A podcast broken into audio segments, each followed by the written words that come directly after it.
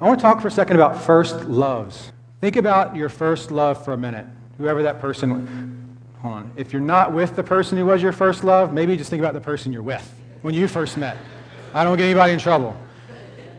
Think about that person when you first met, okay? Think about the euphoria that filled you. I bet that person could do no wrong. I bet their breath didn't even stink. Everything they did was perfect. You know? And then for those of you who went on to marry that person, about six months later, you're at home and you hear the call from down the hall. What? We're out of toilet paper again. You know, you're sticking a hand around the door.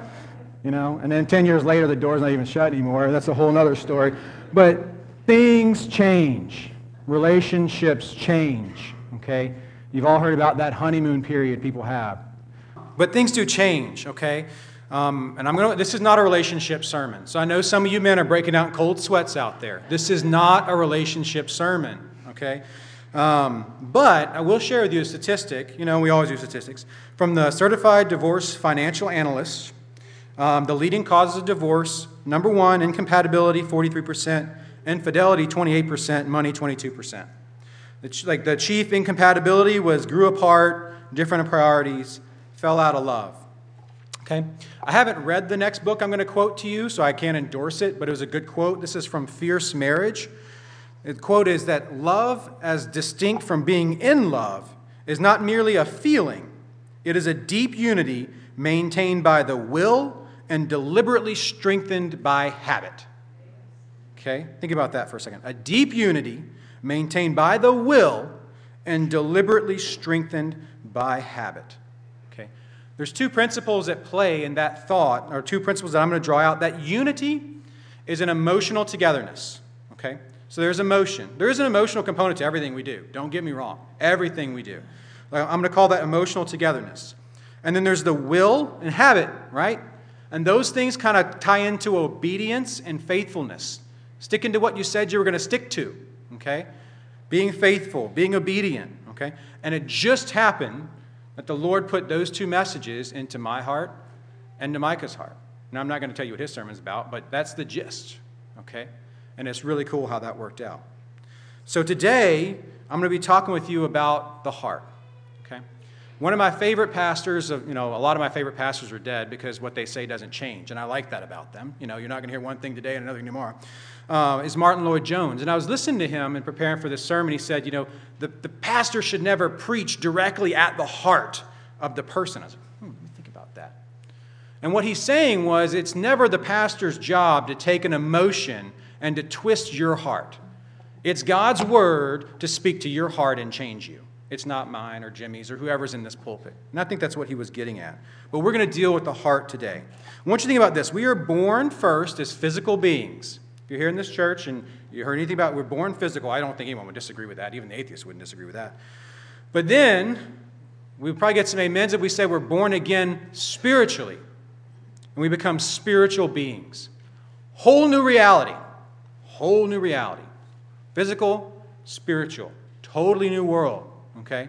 Something we weren't ever born into, we weren't alive in, we were dead to that. We came into this world and were made alive to Christ. But we're born into this whole new world. Throughout the scriptures, we see this. Jesus says, John 18 36, My kingdom's not of this world. He had no eyes for the physical world. He was looking at a whole other kingdom. Set your mind on the things above, not on earthly things. Colossians 3 2. Um, you know, John 3, we all uh, probably all heard this. He talks about, Truly, truly, I say to you, unless a man is born of water and a spirit, he cannot enter the kingdom of God. That which is born is flesh, is flesh, that's the physical. That which is born of spirit is spirit, the spiritual. We see two different realities at play all around us. And lastly, from 1 Peter, Dear friends, I warn you, as temporary residents and foreigners, Keep away from worldly desires that will wage war against your very soul. So he tells you there's the physical reality that is going to wage war at this new spiritual thing you've all just found out about when you're born anew into Christ. Okay? So, what does this have to do with it? We are talking about relationships, now we're talking about spiritual. All to say, believer, what is your heart condition today? That's what we're going to talk about. What is the heart condition of each and every one of us. So I guess the first question is who, am I talking to? Who is the believer? This is someone, and if you didn't get it through the worship this morning or through that, the lyrics of that thing, this is someone who's been confronted with your sin. And most people say, a sin word. Yeah, I knew he was going to preach about that. Really, what that is, that's the need. You realize you need something and you ain't got it.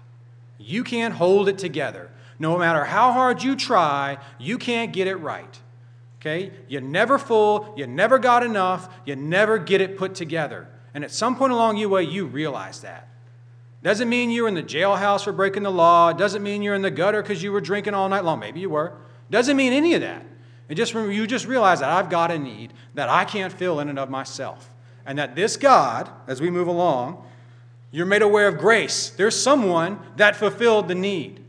If you want to talk doctor terms, then you're born anew. You take that plunge. Pray that prayer, walk that aisle, whatever it is, whatever you do, you put your faith in Christ.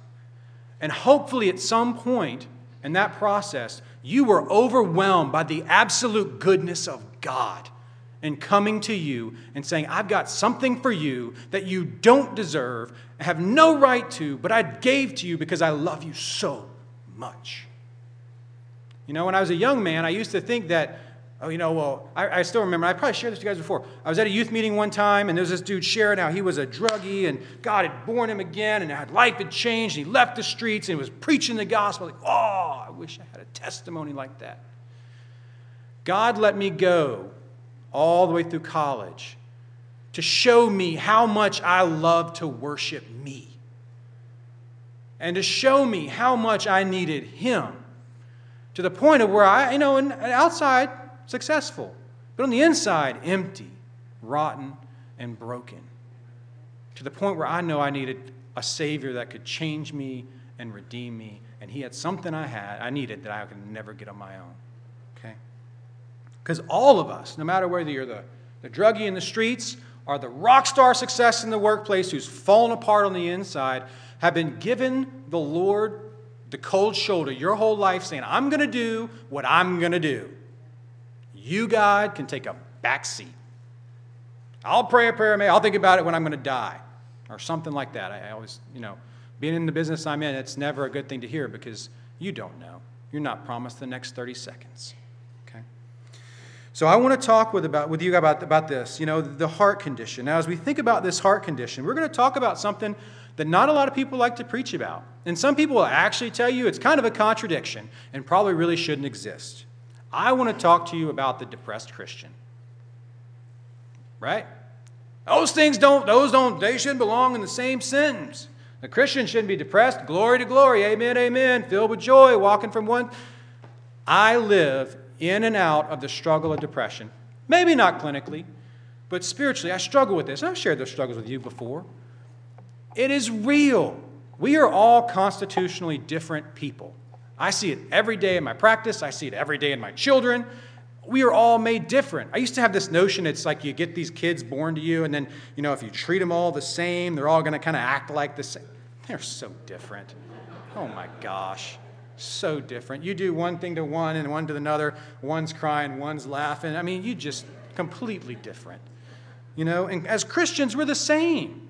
We're not just stamped with this one nature. Now, you may know people that are praise Jesus all the time or just like rockets of faith. You may not be that person. And what I'm telling you today is that's okay. But part of the way of getting better and living the life and growing and, and is, is realizing who you are as a person in Christ. Maybe that's going to be your struggle, and you have to fight against it every day of your life for the rest of, of rest of your time on this earth. Maybe that's not your issue at all. Okay? So that's what we're going to talk about. Confession number one it's my struggle. It's real to me. Maybe I'm not alone. I don't know. So, anyways, I prepared to give this message to you. I said, Lord, give me a message I would preach to my own heart. Give me a word I would preach to me. You know, when I'm like that, when I'm struggling, when my heart feels cold as an ice cube. Lord, what would you say to me? And hopefully that's what I've got to you, I've got to share with you today. So, what do we do when we do these things? We don't ramble on psychologically and try to make ourselves feel better. We turn to God's Word. We're going to be in Psalm 84. So, one of the guys that encourages me the most in the Bible, you know, when I think about my own heart, and why, Lord? Why am I not seeking you? Why don't I have desire today? Why am I struggling, Lord? As I think about the guy who is after God's own heart. You're like, oh, yeah, I want to be that guy. The guy after God's own heart. That's King David. For any of you don't, don't know, it's what the Lord said about David. He was a shepherd boy. From shepherd boy to king. Quite a transition. The chosen one, well, at least the, for king of Israel, you know, and a, a foreshadowing of Christ. You know, the lineage of Christ came from him. Slayer of Goliath. A lot of high points in that resume. The peeping Tom, the adulterer, the liar, the murderer. Sounds a little different when you put it like that, right? Guys, I've got it on really good authority that I'm not the only one. And for those of you that struggle, you're not the only one that has lost focus, lost desire, and maybe even catastrophically blown it. You're not alone. So, my two questions today to start out with one is the what is the condition of your heart? As I thought about this from a medical side, I was thinking about this. You know, I was like thinking about cardiology and all these things. And, and actually, kind of, there's some good analogies in here I'm going to draw out. What do they do? What, what do they do when you want to know if you got a heart problem? They take you in there, and for anyone that knows, anybody know what they, what they kind of test they give you? Stress test. I get a stress test every day about 5:30 when I roll in my door. The house is going crazy. The mama's about, not every day, Nicole, I'm sorry. Once every now and then. House is falling apart. Mom's been run ragged all day long. God bless her. I don't know how she's with all four of my kids all day long. But that is a spiritual stress test. Failing it looks, looks or passing it looks something like this. Babe, well, how was your day? Oh, I'm sorry. Well, what can I do to help? I'm here. Let me help. Just take a break. Go to the, go to the bedroom. I'll round them up. I'm going to straighten this out. Let me get them under Who do I need to spank? Okay. What am I spanking them for? Okay. Just go to the bedroom. That's passing it. Failing it is something like, What do you mean? Why is this house a mess? Where's dinner? What the heck's going on? That is utterly failing the spiritual stress test that I just had. Okay? Both of these responses reveal the condition of my heart when I hit the door. Okay? One full of grace, love, the other full of me. Why are you bothering me? Where is mine? What is your problem? Okay? So I would ask you think about your workplaces, your jobs, school, failed a test, got mad at a teacher, whatever it was.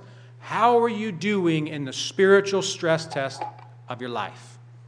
Think about that for a few minutes. Doing okay? Failing miserably? Somewhere in between? Second question What are you doing about it? And this is where our Psalm 84 comes in today. I'm gonna. The next thing it kind of ties right back into cardiology again. You know what the number one thing the cardiologists tell you when you're kind of not doing so hot? What have, they, what have they told you? Anybody been a cardiologist? You need to change your lifestyle. Diet, stress, whatever. And then they're going to put you on medicine because you're probably not going to change your lifestyle. But change your lifestyle. Lifestyle modification. So today in Psalm 84, we're going to talk about lifestyle modification for the Christian life. And that's what we're going to be going to. Turn with me to Psalm 84 if you're not there already. Okay? We're going to begin in verse 1. How lovely is your dwelling place, O Lord of hosts. How does David start out? What's the very first thing that he does? I'm going to give you five points to modifying your Christian lifestyle. One, recall and declare the beauty of the Lord daily. How lovely is your dwelling place. Lovely is a weird word for us. Man, God, it's so beautiful where you are. I want to be there. To put it in better terms. You know, to kind of go back to relationship thing, I read a, a relationship book a while back. And um, it talked about just like, you know, the things we think all the time. You know, guys are kind of quiet. And I, I don't want to stereotype. Maybe it's the, the woman that's quiet in your relationship. Um, but we don't say a lot of what we think. You know, most of us are not super emotional people. But it said just say what you're thinking within the positive realm. You know, the negative realm, keep it to yourself. But, um, you know, if you think your wife looks beautiful, tell her she looks beautiful. You, if you think something looks good on her, tell her. Now, men, I'm going to tell you if you go home and do that, and you don't do that normally, you're going to be amazed. Just a couple times a day. Man, this house looks so clean. what a blessing, you know? You will be amazed. It's kind of like magic, but not exactly. I don't want to say that. It, it will change your marriage. So, David, number one, come every day. How lovely is your dwelling. Recall to yourself the beauty and the wonder of the God that you serve. Okay, number one. Number two, pretty very, very, very similar in verse two, he says, My soul longs, yes, it faints for the courts of the Lord. My heart and my flesh sing for joy to the living God. There's nowhere else I want to be, God, than with you, is what David says. In Psalm 27 4, he says it again One thing I ask from the Lord, and this only do I seek. If I could ask for one thing, God, this is it that I may dwell in your house of the Lord all the days of my life, gazing on your beauty and seeking you in your temple. That was his desire. Put that in your prayer time every morning. How would that change your perspective of your walk and your Christian life? It's kind of hard to get dull spiritually when you're kindling that up every day. If you woke up every day and turned over to that spouse, and I know I, am spouse, I know not everybody's with somebody in here, and I, you know, I apologize for that, not analogy not coming across, but if you woke up next to somebody every day and said, Man, you are such a blessing to me. I'm so blessed to be with you. I don't deserve to be with you. Man, how would that person feel? Woo! What do you think the response is when you get home at the end of the day? It'd be pretty good. I mean, anyway, I'm just saying. You know, come to the Lord, recalling to yourself the blessing it is that He's poured into your life, the gift of grace that He's lavished upon you that you didn't deserve at all. Think about that. As we go on here into verse 3, he says, Even the sparrows find a home, and the swallows a nest for herself where she may lay her young. At your altar, O Lord of hosts, my King and my God. Now, as I studied this, some people think that this is what's called a parenthetical um, reference. It's a reference kind of plugged into the text here. So it really should read that my soul longs and faints for the courts of the Lord, my heart and flesh sing for joy. Um, at your altar, O Lord of hosts, my King and my God. Even the sparrows find a place. God's so good. But you know, as I was reading this and I was listening to some other people and hearing what they had to say about this, I really think it was meant to be right here. And the reason is, you know, a lot of the people, and some of the, the reasons they gave is, well, there were no sparrows the, the, in the temple. They kept that thing clean. You wouldn't find bird nests in the, in the Holy of Holies. But I'm going to tell you what God cares about the most insignificant, incapable, unable to contribute anything person that's out there. He cares and desires for you. Okay? If you don't think God's got a place for the sparrows and the swallows to make nests at his altar, you got it wrong. All right? And as I thought about that, as I meditated on that, God longs for the people that don't have it together to be in his house. The people that aren't supposed to be there, that everybody else says, nice for you. You're not clean enough to be in church. You're not good enough. Those shoes aren't shine enough. You don't have it together enough. God wants that person in the church. Okay? If you're the person that's on the other side, He'd rather you hit the door on the way out and don't let the door hit you on the backside. That is self righteousness, and that has none, no place in the house of God. As we think about this, the other part of this, as we tie into it, I, I do tie into the other idea of the swallows having a nest. God is faithful. If He is faithful to the sparrow and to the swallow, giving them a place to build their nest, is He not going to take care of you? God is so faithful. And the problem we have as people is we think of, of actions as defining people. God's a character person. God doesn't just practice faithfulness. So right, what you know, like I, you know, I see a brother that's up here all the time, always cutting the grass, always keeping the place clean, always painting the walls, always doing. That brother is faithful. I say, man, he's such a faithful individual because I see his actions. And it's a, it's a weird delineation, but God is faithfulness. You know, one of us could be faithful one minute, unfaithful the next. God is always faithful.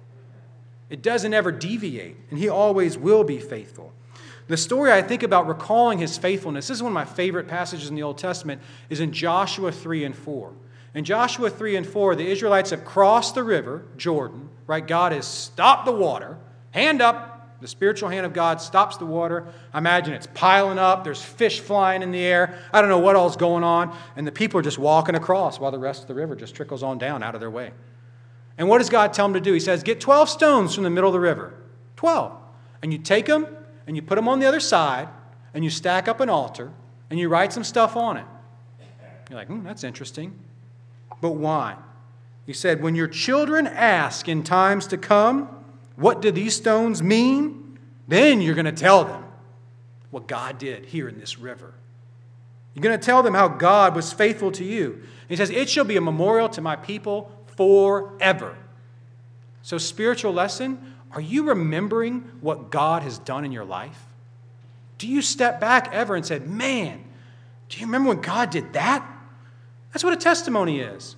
It's always kind of a bummer when we have testimony time on Sunday morning and no one's got anything to say that God's done. Because I know God's doing stuff in your lives. And that testimony is meant to encourage the body of Christ of God did this this week. Isn't he good? Amen. Right? When we sit there and be quiet, when we all, when you know, when I, when I teach Sunday school, like I, we always talk about, I want to hear about the good stuff that's happened in your week. We're going to pray about things, but tell me what God's been doing. That encourages the body of Christ. It encourages the believers around you. If we come around here and we're a bunch of people where God's not active in our lives and nothing's going on, everyone just needs prayer and you know it's all terrible and all wonderful, what kind of God do we serve? No one walking in that door wants to serve that God. You know, God is a faithful God, and we should speak to his faithfulness every time we get together. You have, a, you have someone over to your house to break bread and eat lunch together? Man, let me tell you what God did for me this week. It should be our normal conversation. Okay? So if you're not doing that, lifestyle modification, recall his faithfulness. Nicole and I try and do this, you know, once or twice a year, typically around Thanksgiving or sometime like that. We sit down, we say, what has God done in our lives this year? And a lot of times we'll be thinking about the year and we talking with the kids and we say, do you guys remember when? Do you remember when we were doing this? You know, when we were driving across West Virginia and two cars and pukes flying everywhere and everyone's sick, and we just exploded the car top carrier going into a garage like 10 minutes before leaving town, and it's snowing outside, I'm about to lose my hair. God was there, and He got us to West Virginia, and it was a blessed time. And how richly He blessed our time there as the devil tried to get in our way on the way out the door. Okay? We remember and call on God's faithfulness. Next one. Now, verse 5, come on down here. It says, Blessed are those whose strength is in you and whose heart are the highways to Zion. Y'all, I'm going to tell you, it's so hard sometimes to trust in the Lord's strength. I'm a fix it person. I love to fix stuff. I spent the first six months of our marriage fixing everything in the house, working, working, working, working, working, until I came home one day and my wife was in tears and I said, What's wrong? You don't listen to me. We don't talk. I mean, but uh, look at all the stuff I'm doing for you. I'm fixing everything. I love you so much, don't you see? But you're not listening to me. You're not talking to me. I'm a string, I draw and I go fix and I do. All that to be said, if I don't trust in the Lord's strength to get things done, I'm going to wind up exhausted and out of strength. Just worn out, stressed out with God. God, why? God, this. God, whatever. What's the problem? Why, why, why? And the answer is because you've been doing it in your own strength, bro. You're not trusting me to get this done for you. So David constantly reminded himself and said, I need your strength, Lord. Guys, the Lord doesn't want a bunch of, I got this people walking around. God wants needy people. You ever thought about that? God wants needy people. If you come here and you got it all put together, you're super spiritual Christian A number one. If you're not needy, and with needs comes humility, if that's not you, man, think about that. How your stress test doing? You passing them? Probably not. Might look good, but I bet when the, when, the, when the push comes to shove, something else comes out of the heart because you're not dependent upon Him. You're not needy. That was number four, draw on the strength of the Lord. Number five, be diligent and depend on Him in adversity always. Okay? Let's read verse 6. As they go through the valley of Baca, they make it a place of springs. The early rain also covers it with pools. They go from strength to strength. Each one appears before God in Zion. I want to read one second here. I want to read the King James for you on this. Who passing through the valley of Baca make it a well, then the rain also filleth the pools. I'm going to tell you why I chose to read that version for you. The valley of Baca is also known as the valley of weeping, and they don't really know where it was, but they, they know it was a place that no one really wanted to have to travel through dry, arid, you know, nothing there, desolate, not a fun place for a sojourner to go. That's why they call it the Valley of Weeping. I don't want to go through this place. I don't want to. You ever do that spiritually? God, I don't want to do this. It's hard. I got to go apologize. That's hard. I got to love that person. That's hard. We weep too. A dry and desolate place, miserable for the person passing through. Okay? But I want to read you, remember what I said in the King James Version there? They make it a place of wells. What's a well? You dig a hole in the ground. In the middle of the valley, when it's dry and everyone's whining, there's someone that was diligent. There's someone that put their back into it, they were faithful, they got a shovel out, and they dug a hole. Okay? That's where obedience comes in. Hint, hint, hint. Next week. Come back. What happens when it rains and you have a hole in the ground? It fills up. And now you got a spring in the middle of the desert. You got something where water flows from. Was it fun digging the hole when it was hot? No. Man, we had some guys pour a concrete slab out for our barn in the middle of the summer last year. That was not fun. I was like, that was probably the best money I ever spent. I did not want to be doing that. Man, it's 110 degrees, and they were out there with a backhoe and digging. And I was, you know, I dig some fence posts in the middle of summer, and I'm, I'm done. But they were diligent. They dug a hole in the middle of a valley. Why would you dig a hole in the middle of the valley? What were they expecting? The rain. Okay? Now, this is really important. This is really important. Where is the rain of God? Where does the help come from in the Bible? The Holy Spirit. Jesus said, Wait, I'm going to send you some help. Now, I know we're Baptists, and someone in here is like, Oh, but he's talking about that Spirit thing again. It's going to get weird. The Holy Spirit. I would tell you it's probably the Godhead as three people, if you hadn't figured out in the Christian church God the Father, God the Son, and God the Holy Spirit. When's the last time you talked to the Holy Spirit? Think about that for a second. If I went home to my wife and didn't talk to her for two and a half months straight, how do you think our relationship would be? I think that the Holy Spirit is, is probably one of the most neglected persons of the Godhead. God said, I'm going to send you help. Jesus said, I'm sending you help. And we don't even talk to the helper. So when we did ATF last year and you got 25 kids running around, what's your first question when you walk in the door? Who's my helper tonight? I got some help. You know, oh, no, they're sick. Or I was probably the one sick, or I was stuck at work. Nicole's on her own. Oh, gosh, it's going to be, oh, we're going to have fun. We're going to have fun. Had a blast. But when you have that helper, you know, you know it's going to be a lot better. We go throughout the Christian life and we don't ever talk to our helper. Man, think about that. Really, really, really think about that. Okay?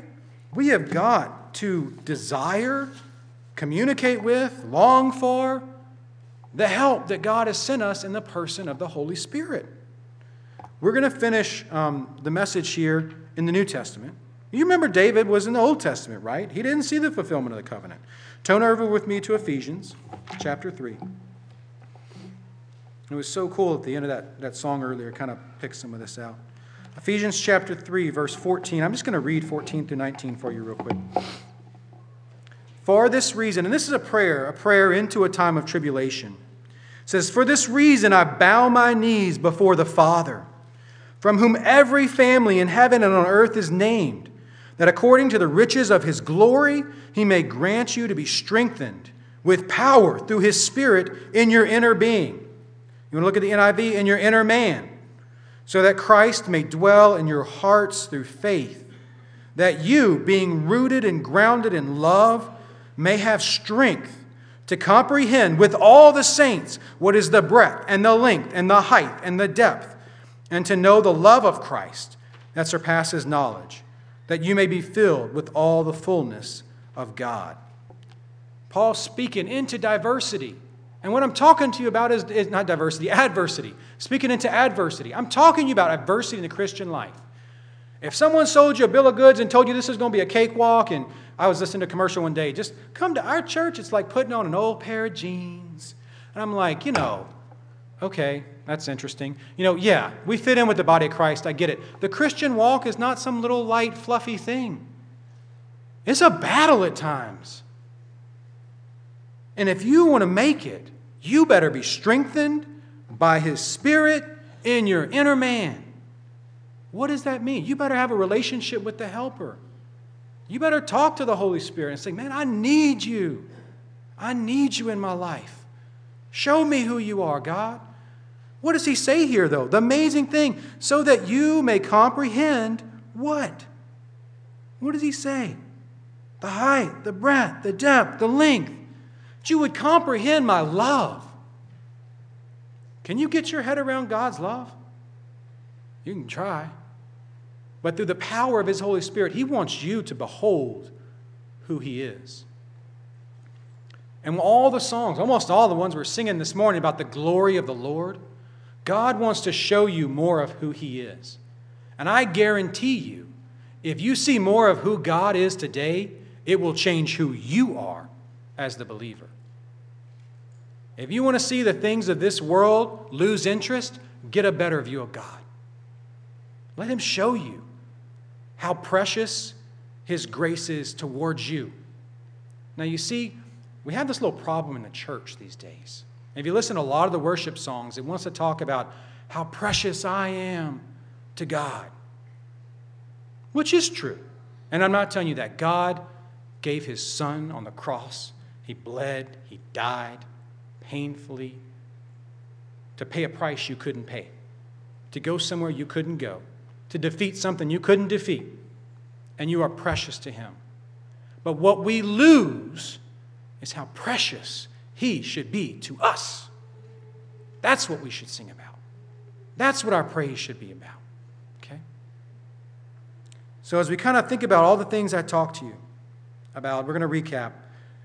As you do your lifestyle modification, Go home. I want you to think about this. Do your stress test. How have you been passing? What do we do when we're in the hospital? When you come in for us, we pull out those sheets of paper, we send you to the lab. Let's go over your test results, right? You got this, you got that, need some Lipitor, cholesterol's high, blah, blah, blah. Blood pressure's a little up now. You've been eating too much. You know, test results, you got them. Spiritually, you got them. Think about it. How are you doing? Are you failing miserably? Are you doing great? Praise God if you are. I want you to do this spiritual exercise. And then I want you to think about these lifestyle modifications for your spiritual life. Recall and declare his beauty daily. Kindle a desire for him and sing for joy. Recall his faithfulness to you throughout your life. Draw strength from the Lord and not from yourself. And be diligent but utterly dependent on the helper in adversity. Those are the things I want you to do this week. I think if you'll take those things and you put them into practice, you're going to see that your, your spiritual life will change. Does it mean that you're not going to feel down one day? No, it doesn't mean that. That's when, like I said, I ask God, give me a message I preach to myself. That's when you get these notes out and say, all right, it's time to preach. If you need to look in the mirror, look in the mirror. Preach to yourself. Say, inner man, get needy. Ask the Holy Spirit for help. Be dependent upon Him. Quit trying to do it in your own strength. We all get there. We all do. Now, I want I really, really, really, really, really want you to think about this. If you're a believer and you're here today and you've trusted your heart to the Lord, I want everyone, I just want you to take a few minutes. I want you to take a few minutes and I want you to think about how life's been lately, how your stress test doing. Michael's going to come up in a few minutes. We're going to do a little bit of music, but I want you to think about this. Are you passing? Are you failing? Are you dependent? Are you needy? As he plays in a little while, if you need to get needy before the Lord, do that. Tell God, I'm sorry. I've been doing this all on my own. If you're a Christian and you're here today and you're exhausted and you're worn out and you're getting tired and sick of the whole thing and why doesn't it, look at what strength you're relying on. And I guarantee you, you're going to find out it's a lot of me. It's a lot of you, a lot of me in the picture. Okay? Repent of those things. Guys, repentance is a healthy thing. You know, repentance, weeping, being broken before the Lord's a healthy thing. We were in prayer this morning. My daughters were asking Papa, why are your tears crying? Or why are your tears running? It's a good thing to be broken before the Lord. It's healthy. Guys, when we got it all put together, we got to be careful. The, the, the, word tells us, Beware you think you stand, lest you fall. I'd rather be before the Lord on my knees than get knocked flat on my face in humility, you know, when God has to humble me. I really want you to think about are you hungry and are you thirsty? Are you dependent upon the Holy Spirit? Have you, not, have you been? If you haven't been, what does that mean? If you don't know, ask the Lord. Holy Spirit, what does it mean for me dependent upon you? What does it mean to trust you for your strength? Show me. You serve a good and loving God who wants you to know Him more. He will show Himself to be faithful and true and a helper and just. God wants to reveal Himself to us. He does it through His Spirit. And as we're quiet today, as Michael plays in a little while, I want you to think about those things. Michael, come on, man. I'm wrapping up. The second thing I have for you today is I told you I had two confessions today. This is the second one. And I probably already shared it with you, but I'm going to formalize it. I am one messed up individual. Man, I thought I had so much to give God coming out of high school. I got all these gifts and talents, Lord. I'm going to do all this for you. God showed me, man, you got nothing I want. And I've got everything for you.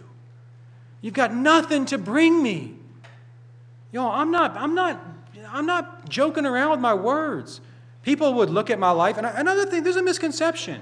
People think that only people at the bottom of the barrel or at the end of the rope come to the Lord. You got to be on those hard times before you get your life right. I had it all together, people. I graduated from Naval Academy. I was in graduate school. I was doing fine. Everything was good. Military officer, all this stuff, whatever, whatever. I had girlfriends, had too many girls. Not good, unhealthy.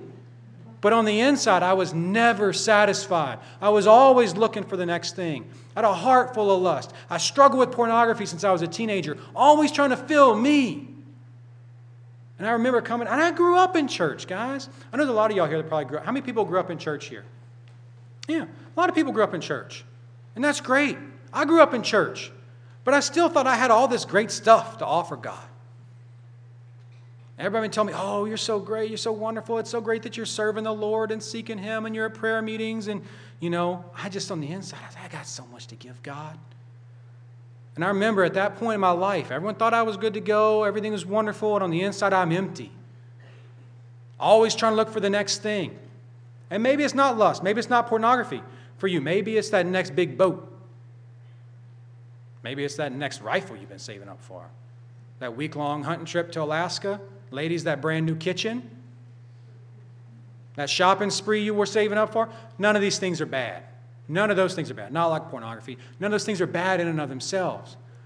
But when they're all you seek for, when they're, when they're what's going to fulfill you, when they're what's going to make you whole, you've got a problem. Okay? So, what God did to me is I came down an altar. I was like, you know, I got to do that recommit thing. I got to recommit my heart to the Lord Jesus. I got to get it right.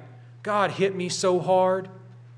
And if I have ever heard God speak, God spoke to me that day. He said, You're a prostitute of my perfect love. What does that mean, God? And I've been reading the book of Hosea. I've shared this with you guys.